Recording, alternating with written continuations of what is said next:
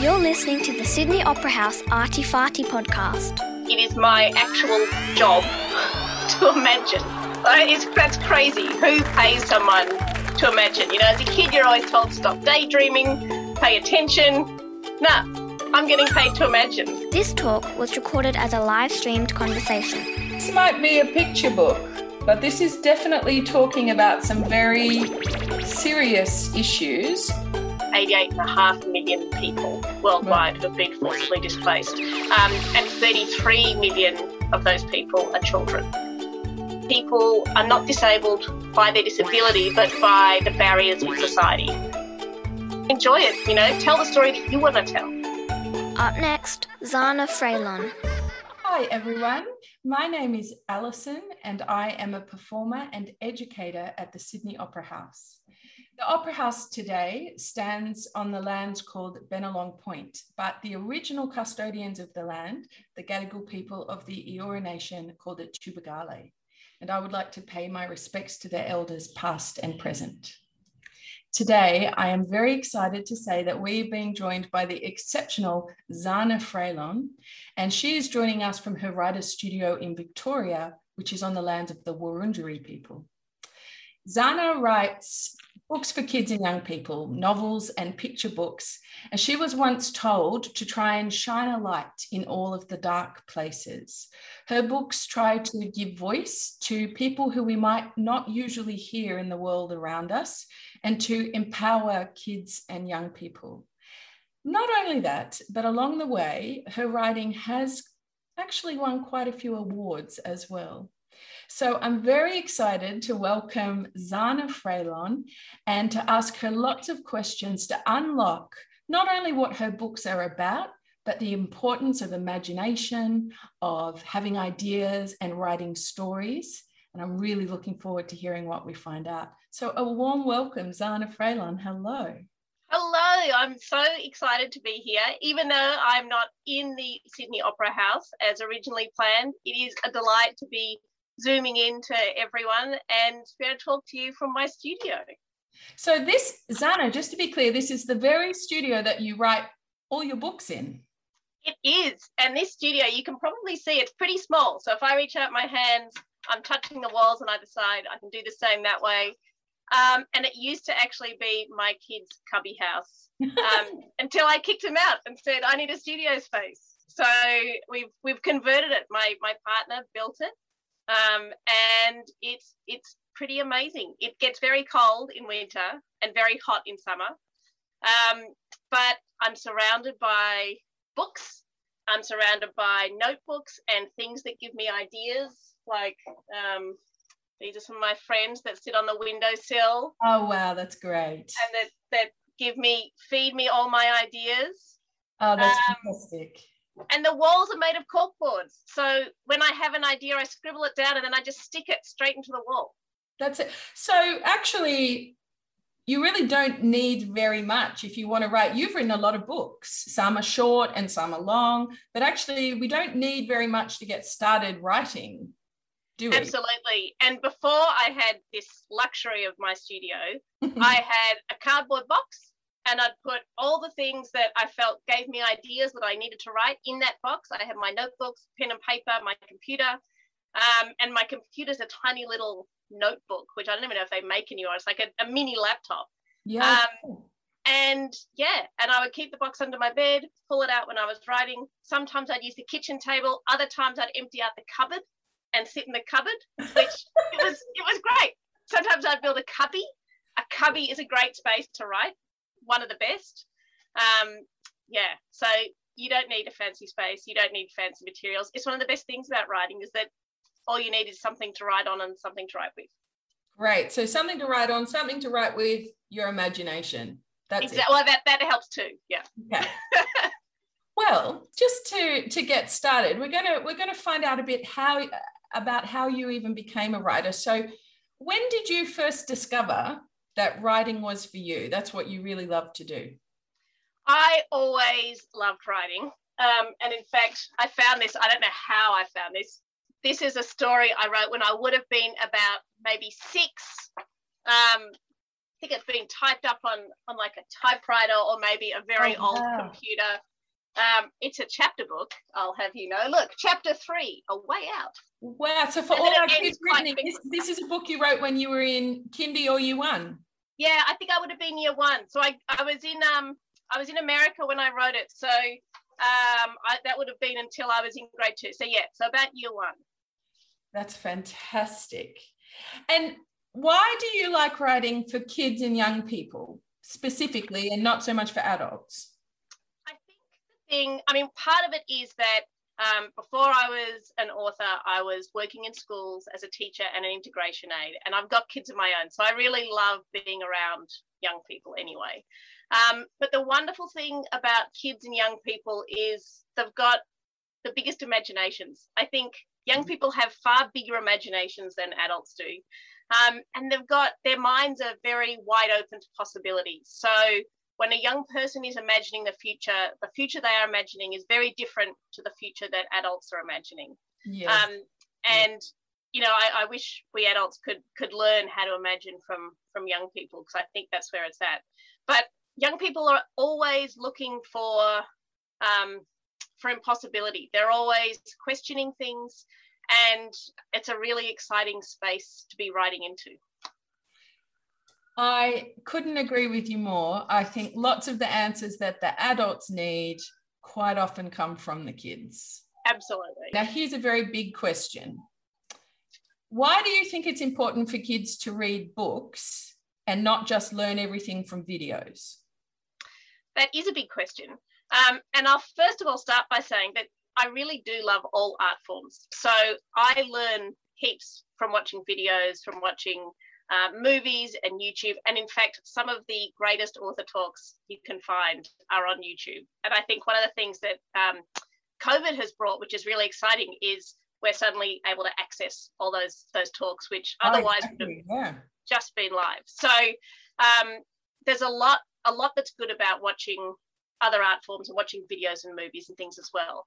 But I think the thing is that um, books provide a different experience. So because no one else imagines in the same way that you do. Um, so I could give someone a book and they would read it and we would both imagine it completely differently, even though the words are the same, even though there might be pictures in the book. The way we actually imagine that book is completely different to each other. And that's really exciting. So, with videos and movies, we're shown what someone else has already imagined, and we take that in and we can think about it. But when reading, we're the ones doing the imagining. Um, and I think, you know, for me at least, when you read a book, it's you escape into a world that exists and it really does exist when you're imagining it it's, it's Mm. when i read these these people these characters these places are, are very very real um, and within those worlds you can be anything you want you can explore things that otherwise might be too difficult to explore you can be someone that maybe you'd be too frightened to be or you wouldn't have the opportunity to be in real life but at any time you can step back out and into your own real world knowing that you're perfectly safe, um, but that you will be changed by it in some in some small way. Um, and and for me, you know, I've I've always been a big reader, and and part of it is that um, you can see I'm wearing glasses now, but no one knows that no one knew that I needed glasses until I was almost eight years old, and I'm very very short sighted, so I can't see anything that's further than sort of this far from my face. So um, in those very formative early years, the only thing I could really see was a book held very close to my face. And so I think that's part of the reason I love reading so much. But I think it's, you know, it's, it's almost the closest thing that we have to real magic, apart from real magic. Yeah, because it's all our imagination working hard to create these worlds which are coming out of the words on the page. Exactly, exactly. Yeah. Now, this might be a hard question. Sometimes I ask this to writers and it's hard for them to answer. So, what's your favorite book? That's an impossible question. Completely ridiculous. I have I have so many favorite books, and it depends on the mood. It depends on a whole range of things. But I do have some firm favorites. I'll, What I'll are, start what are some books that have been a big influence on you, do you think? Okay, um, Winnie the Pooh. I love. Winnie the Pooh. Absolutely adore Winnie the Pooh. Pippi Longstocking is another one I love. Um, folk and fairy tales. I don't know if you can see the big white book behind me. That's um, and the one next to it. They're they're folk and fairy tales, and I'm I'm surrounded by books of folk tales from different countries. I really really love them. They've had a really big impact on my writing. Um, and then if I had to pick one favorite book, I think I would probably pick. I came prepared. the naming of Tishkin Silk by Glenda Millard, and. Wow it is one of the most beautiful books. Our dog is called Tishkin after the character Tishkin Silk in this book, who's not a dog in the book, by the way. Um, it's beautifully written. It's it's everything. It's everything you want in a book. Um, and I've got, like I said, I've got lots of other favorites. But if I had to pick, if I had to pick one book to, you know, last me forever, I think it would be that. The naming of Tishkin Silk. Okay. And our last question before we start to look at some of your actual books What's the best thing about being an author? Ah, there are so many good things, but I think the best thing is that it is my actual job to imagine. It's, that's crazy. Who pays someone to imagine? You know, as a kid, you're always told stop daydreaming, pay attention. No, nah, I'm getting paid to imagine. So that's great. It's it's fantastic.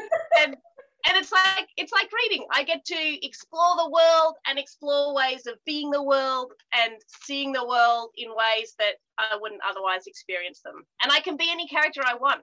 I guess it's a bit like acting you know you can step inside a character and really explore what it would be like to be them. Um, and the best moments of writing come. And I, it's it's this is definitely magic so i don't know how it works but i'll sometimes sit down and write something and then when I come back the next day and look at it, I can't remember what it is I've written. And so it's like I'm reading it for the first time. And it is crazy. And some of the best moments in my books have come from these really magical moments where it's just like the only thing I am is the fingers typing. And there's something else that is writing those words. And when I read it the next day, it's it's actually mind blowing. So that kind of that kind of magic wow. keeps you coming back.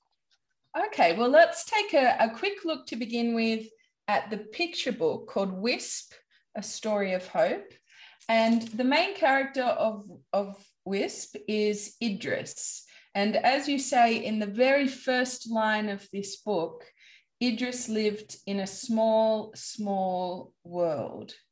So this might be a picture book, but this is definitely talking about some very serious issues. What is this small, small world that Idris is living in?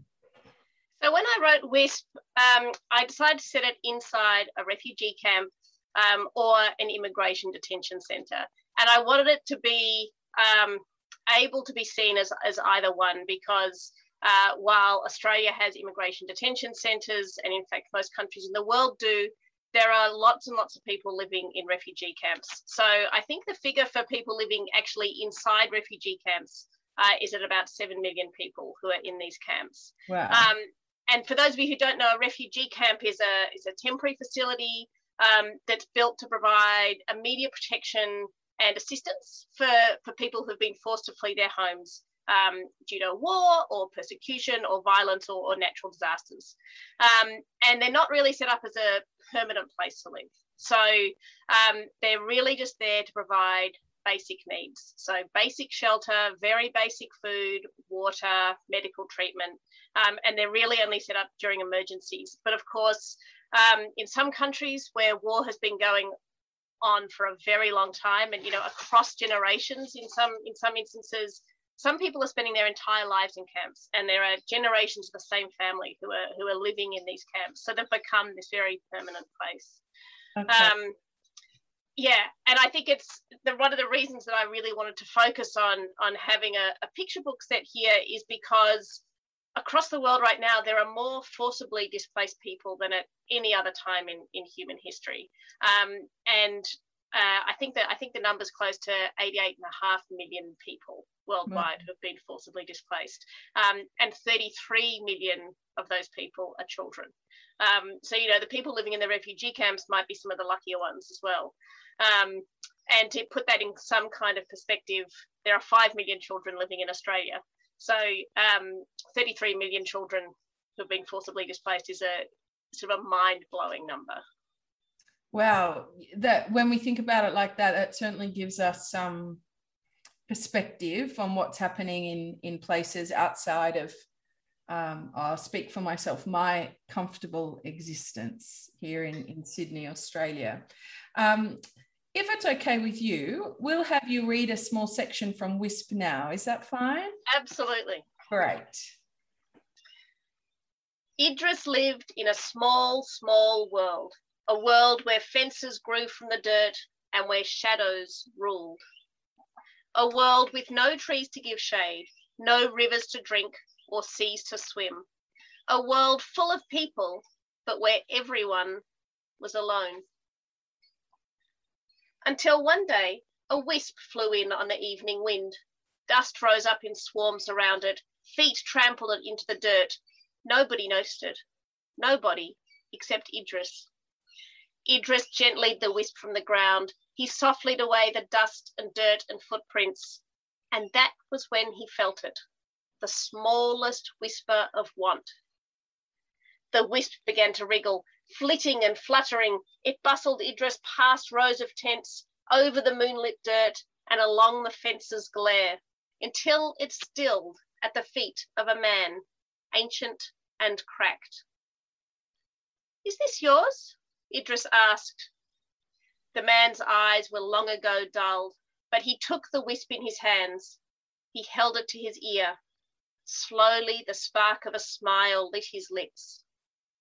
Once, he whispered.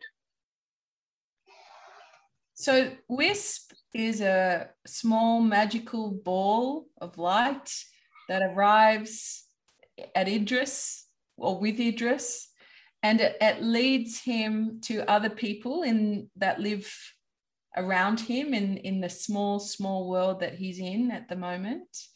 And it leads him to people who then can remember the world before they arrived in the small, small world. And we get to meet some of their memories, which is just beautiful. So, why was it important for you to include the memories of these people through WISP? Um, there were a number of reasons. Uh, I think, first and foremost, when I was writing both The Bone Sparrow and WISP, um, the reason I started to write both of them was because um, I was looking in the newspapers and hearing news reports, and I was hearing people talk about asylum seekers and refugees. And the talk was all about statistics and policies. And what had been forgotten and what had been lost was the idea that those numbers actually represent real people. So mm. when you talk about statistics, they are they are 33 million real children. Um, and it's very easy to lose sight of that. So one of the things I that was really important to me was that I brought back um, I brought those people I brought their stories back to life so that that we would remember that when we read about statistics and heard about policies and thought about those things that we were thinking that these are impacting real people with real stories and real memories and real lives. Um, and so that was that was one of the reasons I had had that in there to to help bring those people to life in our imagination. Yeah. Um, but also because stories and memories are so powerful. You know, they, they connect us to people and places who have come before, and they connect us to people and places that, that will come after us as well. Um, and they can show us different ways of being in the world and different ways of seeing the world, um, which to me is what, what stories and writing is all about. Um, and for the people, for the characters in Wisp, when they were remembering those stories, they were remembering almost as though they were reliving that moment. And that was something I wanted to give these characters, even though they're just, you know, fictive elements in a book. Um, they, they become real to me when I'm writing them. So I wanted to be able to give them that moment of of remembering and reliving those experiences and those moments of, of happiness and love that they had been so far removed from that they had lost or forgotten by by living in the camps or the detention centres for so long. Um, and I wanted them to be able to share, or the characters to be able to share those moments with Idris, and for them to bring the rest of the the people, the rest of people in the camp together in that act of remembering as well. So it's interesting that you say you wanted them you to, to the characters to share these memories with the character of Idris because Idris has grown up in this camp. So he doesn't have memories, as I understand it, of a time before because he's always been there. Yep. So Idris receives a different wisp. So if he hasn't got the memories that the other characters have that they share with him, what does wisp mean for Idris? For Idris, the wisp is a promise, and it's a it's a um, promise of what I guess of all the different possibilities that could be and that could exist for him in the future. Um, so it, it allows him to imagine a future which is different to the world he is living in now. And um, it's sort of asking him or, or providing a way for him to take all those people's memories and imagine all the memories that he will one day make for himself. Um, and I guess it's also a promise for us as well and, and for kids and, and young people and adults reading that book now that that we too can change the world and that we can make the world a different place yeah. and, and we can imagine a different future that's it's really interesting and I, I hope that all of our listeners and everybody participating today um, takes away that word imagine because idris has no reason i suppose to imagine anything different than what he knows but but we can imagine if we let our imagination go wild that brings me a little bit to to the images. The illustrations in wisp are, are, so beautiful and they seem to match the story so perfectly. The artist's name is Grahame Baker-Smith. Did you particularly want to work with this artist or was it a happy accident or how did you work together to create this beautiful picture book? So I had no idea who the illustrator would be when I submitted the manuscript to my publishers. Um, and they they thought of a few different people. We had a few different options, um, and Grahame was one of them. And I don't think anyone else could have illustrated the work as beautifully and which is with as much sort of depth and, and understanding as Grahame did. Um, I still have the pictures up on my wall that I printed out from from very early on when he yeah. sent them through. He created such a beautiful atmosphere and it was a really difficult book i think to to illustrate because it was dark and it was set in a, a landscape that doesn't lend itself to being illustrated um, and illustrated beautifully. And the fact that he managed to do that is just it's mind boggling um, yeah and i've never met Grahame. And at first we were kept quite separate. Um, and then eventually after both of us kept nagging our, our publisher they agreed to swap give us each other's emails. And we've we've struck up the most beautiful friendship and we, we speak oh, to each other quite a lot and it's it's delightful. Okay that's that's really really nice to hear. It's interesting that the illustrator and the writer are kept separate for a long time. Why do you think your publishers are trying to keep you separate given that you're working on the same book? I think it's a way of enabling uh, the illustrator to bring their own imagination into the project. So um, when I when I'm writing a book, especially a picture book, I have certain ideas for what the image will look like in my head. And if they were to influence the illustrator, um, you wouldn't get nearly as wonderful a product as, as you get when you've got two creative minds bubbling away on their own. Um, and then at the point when they come together, that's where you get almost another whole level of of imaginative bubbling going on um, because then we start working off each other and bouncing ideas back and forth as well. Um, so I might change some words and he might change some illustrations and um, it, it, it goes to a whole nother level as well. But I think it is really important to have each of us bring our own ideas to the project first um, before we start collaborating together on it. Yeah, okay. It's really interesting. And why did you want to create a picture book about a child in a refugee camp or an immigration detention centre? For the same reason uh, that I was writing The Bone Sparrow. Um, these are voices that have been deliberately silenced. They are, um, especially in Australia, where our immigration detention centres are mostly offshore.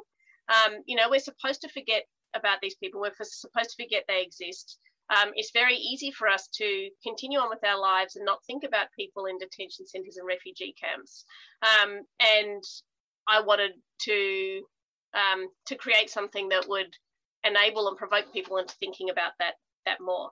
And I think you know, young people and kids they know what's going on. They know these things are happening in the world. Um, and I think far too often adults um, underestimate what what kids are capable of thinking about and what kids are capable of, of discussing and understanding. Um, but the more of the world that, that young people understand, the more possibilities we have to, to change that world. Mm, mm. And what do you think, from your point of view as the writer, is the most important message in uh, WISP? Um, I think it's the message, the idea that someday, you know, it's, it's the same thing that, that Idris is getting in his in his promise that someday we will live in a world where children and where, where people of all ages aren't imprisoned for trying to find safety or trying to find a home um, or trying to escape war or violence or famine. Um, that we are, are welcoming and encouraging and em- embrace everyone um, to live happily and in safety you have another picture book which i'm really excited to talk about today because it's just released. It's a week a week old for all of us. For you it's it's probably seven a teenager old. seven years old. But for, but for all of us readers uh, your your newest picture book called the curiosities is is just out in the shops now and uh, The Curiosities is again a book which is about people that we may be, well, in this case, the main character Miro. So a person that we we maybe don't get to see the world through Miro's perspective or Miro's point of view very often, just, just like in the case of Idris in Wisp. The, the curiosities are these, in my interpretation, mysterious white figures and they come to visit Miro. Can you tell us what do these curiosities represent? So the curiosities will represent different things for different people. And um, for me, that's one of the wonderful things about books is that no book means the same thing for everyone. Um, and I love it when, you know, when I'm asked to tell people what a book what a book means or or um, what I hope people get get from it. Because from from my perspective, when I write the book, and once it's out there in the world, it becomes something completely different. It's no longer mine; it belongs to the reader. Um, so I don't think that an author or an illustrator or a teacher or a publisher, anyone can say what a book means to you. It's it's the real meaning sits with the reader. Um, and so with the curiosities, they'll mean different things, to different people. But for some people, the curiosities might represent feelings um, or emotion or how they think or feel um, differently or feel frightened about something. Um, they might represent disability uh, or neurodiversity, or they might just represent these strange little magical creatures that decide to come and nest on a character. And, you know, whatever interpretation people bring to it is correct. That's the correct interpretation. Susanna, you just mentioned the words neurodiversity and disability. And in the notes of the book, The Curiosities, you talk about uh, one of your own children who is neurodiverse and has a disability. So, what do these words mean? So, uh, neurodiversity is a phrase or a term that's used to acknowledge um, that brain differences are just normal variations of the human brain. So it's not something that is wrong with the brain or that needs fixing or curing. Mm. Um, it's just a, a, normal variation. And it acknowledges that people with neurodiversities can experience and interact and interpret the world in unique and varied and wonderful ways. Um, and I guess inherent in that is that the idea that difference and diversity is, is something we should be celebrating and embracing. Um, so for me, my child has Tourette syndrome, um, as well as anxiety disorder and compuls- uh, obsessive compulsive disorder. Um, and these are just the way that her, her brain and her body work. Um, and that doesn't mean that there aren't challenges, because there are, um, but it's not a deficit. It's not something wrong. Um, it's not something that she would ever want cured or fixed. It's just part of, of who she is. Okay. Um, and I think it, it's important, and it's you know uh, for her her unique way of, of seeing the world has meant um, it's allowed us to see something different in the world as well, and think about things in ways that we we wouldn't have before. And in the curiosities, Miro experiences life with the curiosities in a really full and rich, engaging way. And as you were talking about about your own child, he probably can see things in a way that maybe other characters in the story don't necessarily or or maybe in a way that me or another reader wouldn't necessarily. And sometimes in the curiosities, they become too strong for him, or maybe not too strong, but they overwhelm Miro a little bit. In your experience, is this something that happens with um, disabilities and um, neurodiverse people in real life? Yeah, so um, I can first of all, I can I don't have a disability and I don't have Tourette syndrome um, or neurodiversities, and so all I can really do is um, comment on what we've experienced as a family, and I certainly can't speak for or to other people's experience. Mm. Um, but from our experience, this is this is something that happens quite quite a lot. And when uh, my child was young and when she was first diagnosed, she would actually draw, um, and this is where the idea for the curiosities came from. She would draw her tics as um, separate from her body and as these strange little creatures that could often be really sweet and cute and wonderful, but at other times were drawn as huge, overbearing, overwhelming creatures that could be very frightening. Mm. Um, and so when I was writing the curiosities, I was trying to um, express that that way of her seeing the world and of, of viewing her disability, um, as well as expressing in some way the way I could see the world was responding to her. So when we would be out and about and she would tick, um, and uh, sometimes her tics, so they're both vocal and physical tics, um, and sometimes her tics would be really loud or really big. Yeah. Um, and and of course, if someone's standing next to you and they suddenly shout out something that's you know that's that's not normal to shout out, then of course you look. Um, but what was happening was people would either look and stare and sort of look horrified and aghast, or you know laugh um, or other people would look, realize that she had a disability and turn away and, and just refuse to look at her, kind of, you know, walk past yeah. with their head to the side. Yeah. Um, whereas for us, you know, her ticking is like someone having the hiccups, you know, it's, it's you don't even notice it. Um, so that was definitely something that we saw being reflected in the world around her. Okay, it's it's really interesting, and um, you've spoken about something called the social model of disability can you explain what the social model of disability is and why that's important? Yeah, so I first, or we first came across the social model of disability um, again when my child was first diagnosed. And there's a wonderful woman from the UK called Jess Thom, and she's got an alter ego called Touretteshero.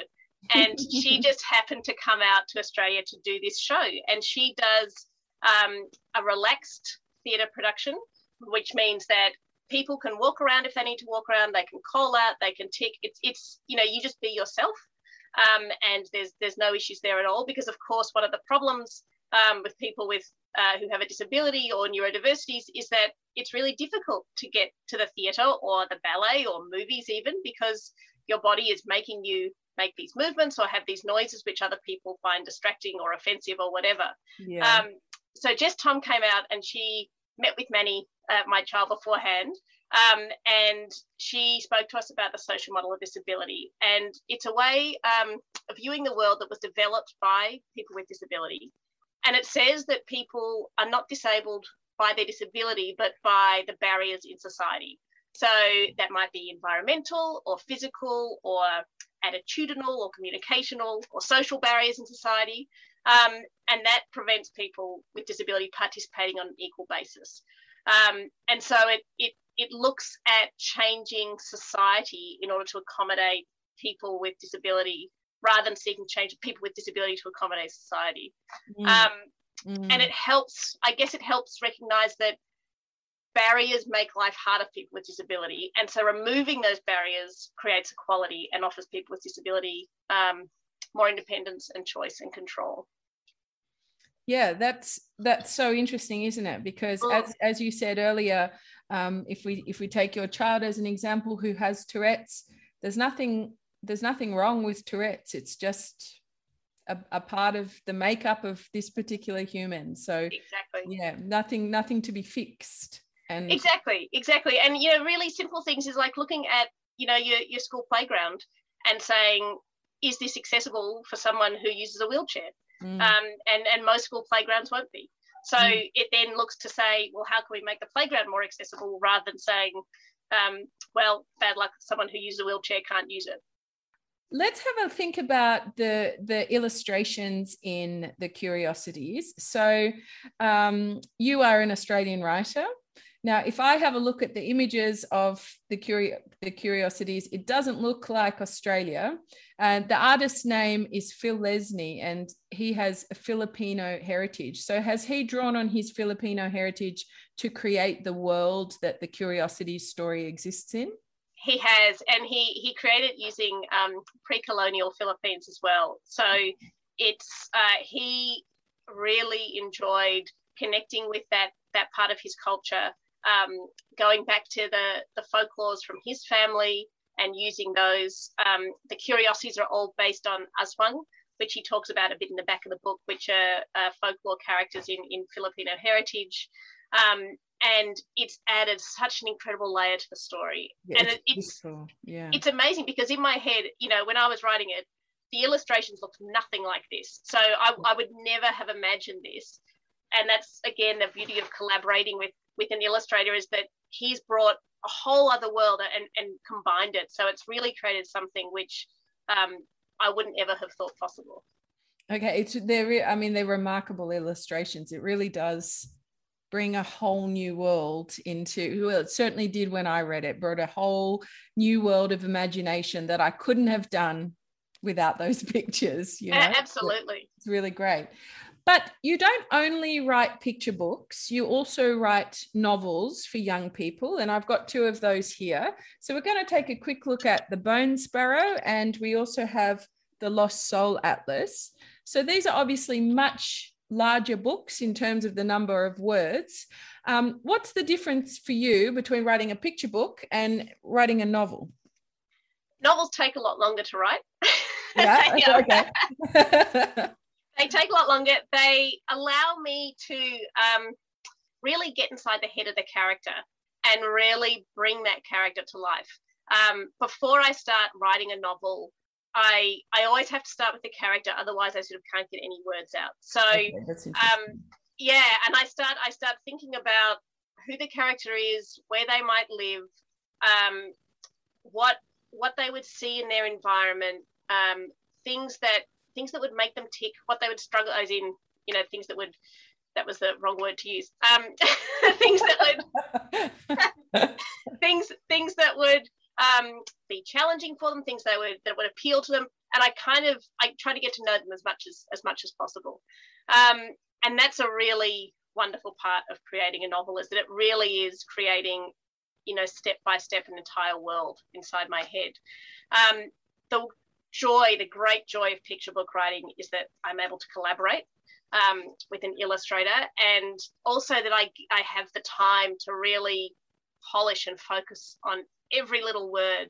And I focus a lot on the, the rhythm of the words, the way they feel in my mouth, the, the feel of the feel of the words in your tongue, which sounds like a silly thing, but there are some words that just have the best feel in your mouth. Um, and I do do that a little bit with with novels as well, but obviously I don't have I don't have the time to to really polish it as each single word as much. So it's more the overall experience. Um, yeah, and and with what I really love about creating a novel is that when I create that that character, I force myself to imagine them almost like an imaginary friend. So they come with me down the street. Um, I've got one sitting at the back of my studio now from the book I'm writing at the moment. They're just hanging out there. I'm trying to put them out of my head so I can concentrate on this. They come with me to school visits. You know, it's it's they're there with me as much as I can. And it's at first it's kind of hard to force yourself to imagine that way, but it brings them to life for me. And so that's that's one of the things i love doing. The characters are like the curiosities. Exactly. So in the bone sparrow our our main character is is subhi. And like wisp subhi is growing up in a, a refugee camp or a detention center and in the lost soul atlas we have our main character is is twig and twig's father has gone missing and and twig is surrounded by crime and things which are probably not great for a young person well not probably not great for a young person growing up. So subhi and twig are quite different in their situation but what do they have in common do you think as characters? I think they're both alone in their world even though you know they're they're not they're not physically alone they, they feel alone. Um, and they both need to find their people. Um, and both stories i think are about found family and the power of friendship. Um, yeah. I think both twig and subhi are fiercely loyal. Um, and they both have a courage that they didn't think they had. And a lot of the stories about them having to find that courage and that strength in order to protect the people that are most important to them um, they both have hope, which is it's, it's an element in all my stories that there has to be hope. Um, and I think for for both Twig and Subhi, they're in worlds in which um, those in, in power are corrupt and oppressive and unjust. And I think they both discover that that all people, no matter how small or how politically unimportant, um, have power, and that that everyone can make a difference. So in both the Bone Sparrow with Subhi and in the Lost Soul Atlas with Twig, you managed to describe the worlds that they live in in a really detailed, really imaginative way. And certainly for me as a reader, I got quite carried away. I could really see the worlds that they were living in. Now, I'm going to assume that you've never been to these places, and I don't know that, you might correct me. But if I assume that you've never been to these places, these are imaginative creations. You've taken some knowledge in your imagination and you've put it together and created the spaces. How, how do you do that? How do you create these worlds which which might exist in one way, but they don't really exist in the sense that they come from your imagination. So, what's the process? So I always start with research, and that's one of the ways I get to know my character as well, is through a lot of research. Um, so, for example, I have folders like this that are full of um, newspaper articles and wow. yeah, and notebooks and uh, printed off articles. Um, and for the Bone Sparrow, I had I don't know how many of those folders. A lot, a lot. Wow, wow. it's about wow. sort of three months of, of research before I put any words on paper. Um, but certainly for the Bone Sparrow, the thing that was the most enlightening for me and that, that gave me the most information was looking at um, pictures drawn by uh, asylum seeker and refugee children living in detention centres and camps. So mm. I, I stumbled upon these drawings, and that was what let me see the world from inside these kids' eyes. Um, and really, that's what really brought them to life. Um, I had lots of photos, aerial photos. For a while in Australia, it was illegal to have any information about the offshore detention centres. Um, I did manage to find quite a lot still, though, which was which was very helpful. Mm. Um, and then with the Lost Soul Atlas, I had an idea of the kind of world I wanted Twig to be living in. Um, the Lost Soul Atlas is set uh, in the afterlife and in the real world.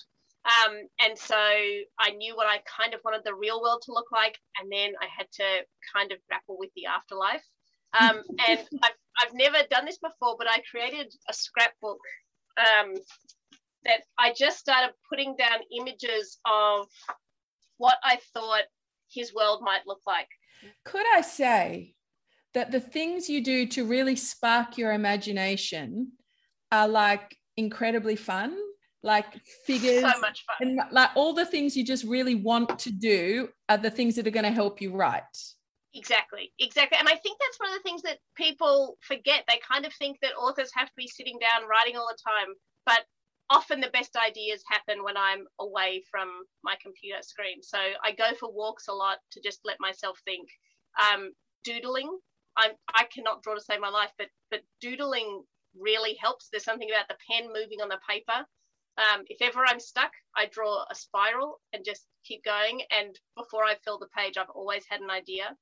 Um, with the Lost Soul Atlas, there was a point where I was really, really stuck. And it was one of those points where I thought, I either have to figure this out or throw the whole project away. And I didn't want to do that because I'd put a lot of myself in it. And I sat down and I started off with these four guys who were like the gods wow. of the afterlife. And I started making maps and drawing and jotting down notes. And after, I don't know, maybe two hours of just sitting there linking it all together, I had it all sorted. And, you know, and that was, I could then go off and do it. So, yeah, it's, um, uh, the hard work, it's not hard even because it's so much fun, but the thinking happens not necessarily when you're sitting down writing. That's, it's so interesting. Um, I'm just going to ask you one quick question about a, a, character in the Bone Sparrow because I think it really brings us to the themes and is evidence of your research. And then we'll just have a few quick questions about about process and before we wrap up. So in the Bone Sparrow, we have some questions. Uh, we have some characters called the Jackets. And um, they think that another character called Nazir is a risk, or as they say, he has uh, he has an adverse risk assessment. Now they're talking about a human being, the character of Naz, um, Nazir. What, what what are they talking about? Like, how did you invent this character of the jackets, which is a really interesting way to describe them? And what are they talking about when they call Nazir um, an adverse risk assessment? So the jackets were um, my character Subhi's way of, of talking about the guards. And when I first started writing, you know, I was trying to think of what that would look like from a kid. So Subhi is, has been born inside this immigration detention center and he's never known the outside world. So everything he knows is informed from his experience of, of living there. Um, and so the jackets are the guards, and most of them are, are pretty nasty people, or at least not particularly pleasant. They certainly don't don't have a lot of care for the people there. Uh, there is one guard, Harvey, who is almost like a father figure to Subhi um, and tries his best to make life as pleasant as possible for people living in the detention centre. Um, and Nazir is one of Subhi's friends, and he is uh, an old man, and he's one of the people that's been there for the longest time. Um, and Nazir was based very much on uh, the real life stories of, of people who I had read about and come across in my research. Mm. Um, there was one particular man who was the first asylum seeker to be put in a detention centre in Australia and lived on his own for, I think it ended up being over a year on his own. So basically solitary confinement in one of these places. Um, so that's that's who I had based Nazir on. Um, but the adverse risk assessment came directly from an article published uh, in The Age that I'd read early on uh, about a woman who was a Tamil refugee and she had come to Australia. She'd been given refugee status. So that meant that they had decided that she was a refugee, that she couldn't go back to her country of origin because she would be killed. Um, and at the time, she was living in community detention. So she still had to check in with the immigration department regularly, but she was living in the community with her two children. Um, and then at one of these uh, regular meetings, she brought her children along and they said, We are putting you back in an immigration detention centre and uh, you will be there indefinitely. Now, that's now our policy, that's standard policy now, but at the time it wasn't. At the time, you could only be in a, detention centre for a short amount of time. Um, and she said, what, what do you mean? What, why are you doing this? And they said, Well, ASIO has given you an adverse risk assessment, and we think that you are going to be a danger to the community. And she said, Well, what am I, what do you think I'm, I'm going to do? Or what do you think I've done? And they said, I'm sorry, that's confidential. And she said, well, can I see the risk assessment? And they said, no, that's, that's confidential. And, you know, she kept asking these questions about what they thought she had done, what evidence they had, and they, they just kept saying it was confidential. And so they put her and her children back in detention. Um, and the last sentence of the article was that two days after going back into the detention center, she discovered she was pregnant with her third child. Um, and that was actually where the character for Subhi came from because um, the first time I wrote The Bone Sparrow, it had been from the perspective of his older sister Queenie, and she was quite angry and it was quite a dark book. Um, and I knew I needed a character that had more hope. And so uh, Subhi was born when I read that and realized that if there was a child that was the only world he knew, then he would have hope and he wouldn't see it as a necessarily bad place because it's the only thing he knew. Um, so I really wanted to get get her story in there. Um, and uh, incidentally, uh, this woman and her, her children were kept in detention centre in a in indefinite detention uh, for four and a half years before she was released and told that it had been a mistake. Wow, that's incredible story. It's really interesting to hear how all of this research, the things you've read, drawn, written, collected, made, all come together in a strange, magical way to have the storylines and the characters there on the page. They all kind of alchemy happens. Okay, two questions about process to wrap up. Yep. Um, rapid fire questions to end. Okay. Um, we know that being a writer means you can imagine worlds, you can imagine characters, you can let your imagination run wild, you can create these things, you can collaborate with people sometimes. There's, it's amazing. It's not easy though. So, what are some of the challenging parts of being a writer? The challenging parts of being a writer, I think, are um, not when you don't have people to collaborate with. So I've got all this stuff in my head, and sometimes it's really hard to get it out on the page. Um, and in fact, I've just written a book where I've collaborated with another author. Um, and that was an amazing process because suddenly we both had the same world in our head and yeah. we both had ideas coming and it didn't feel like work at all. We were just firing ideas off each other. It was like playing a big game and then suddenly a book appeared. Um, so I think the hardest part is not having people to throw ideas around with who know the book and know the researchers as much as you do. And for all of our listeners, we've got students and teachers and big kids and little kids and lots of people listening. What are some top tips if you have a story idea to get that from in here to on the page? Top tips for writing your story. The top tips are I've got so many. Where do I start? Um, first of all, read a lot and and give time for reading. So one of the things, I mean, I'm always reading and I've always loved reading, but when I'm really busy, I tend that's the first thing that tends to go. Um, and I've made a really big effort to say, actually, this is part of my work. Part of my job is to read and be surrounded by words. So make time for reading and and drink it all up. Um, write all the time, obviously. Um, but also imagine that no one is ever going to read what you write. And when I wrote uh, the Lost Soul Atlas, I had to try really hard to do that. Um, and so you, I actually convinced myself that no one would ever read it, and I could just throw everything I loved onto the page and everything that I wanted to read. Because when you're imagining who's going to read it, whether it's your your sister or your teacher or a friend, you have all their expectations, what you think of their expectations, and it weighs you down. Um, so get those voices out of your head. Just write what you want to write. I know someone who, um, a young person asked me for advice, and I, I told them to do that. And they came back and they said how they wrote a story and then they wrote the next story on top of it and the next story on top of it so that no one ever would read it. And they said they were having the most fun and developing the most creative skills. So, yeah, write as though no one's ever going to read it and, and enjoy it. You know, tell the story that you want to tell. Okay. Write as though no one else is reading it. Tell the story you want to tell. Don't judge, just get something on the page because guess what? You're going to have to rewrite it a hundred times anyway. So don't worry about it. Uh, and um, do as much creative, fun stuff as you possibly can, including reading and writing. Is that a good summary? That's, that's, that's great. Yeah. Thank you so much. That brings us to the end of our interview. It has been a pleasure to talk with um, Zana Fraillon about her books, her picture books, her novels, really beautiful stories, some beautiful illustrations. So, huge thank you to Zana. For everybody listening in today on this interview, um, don't forget to jump on the Sydney Opera House digital education website. We have loads of um, interactive workshops, we have other author talks, and all kinds of things going on all the time. So, don't be afraid to get in touch if you've got questions.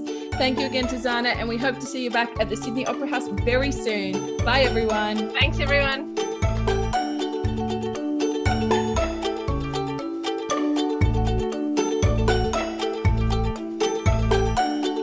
To make sure you don't miss out, subscribe to Arty Farty wherever you get your podcasts from.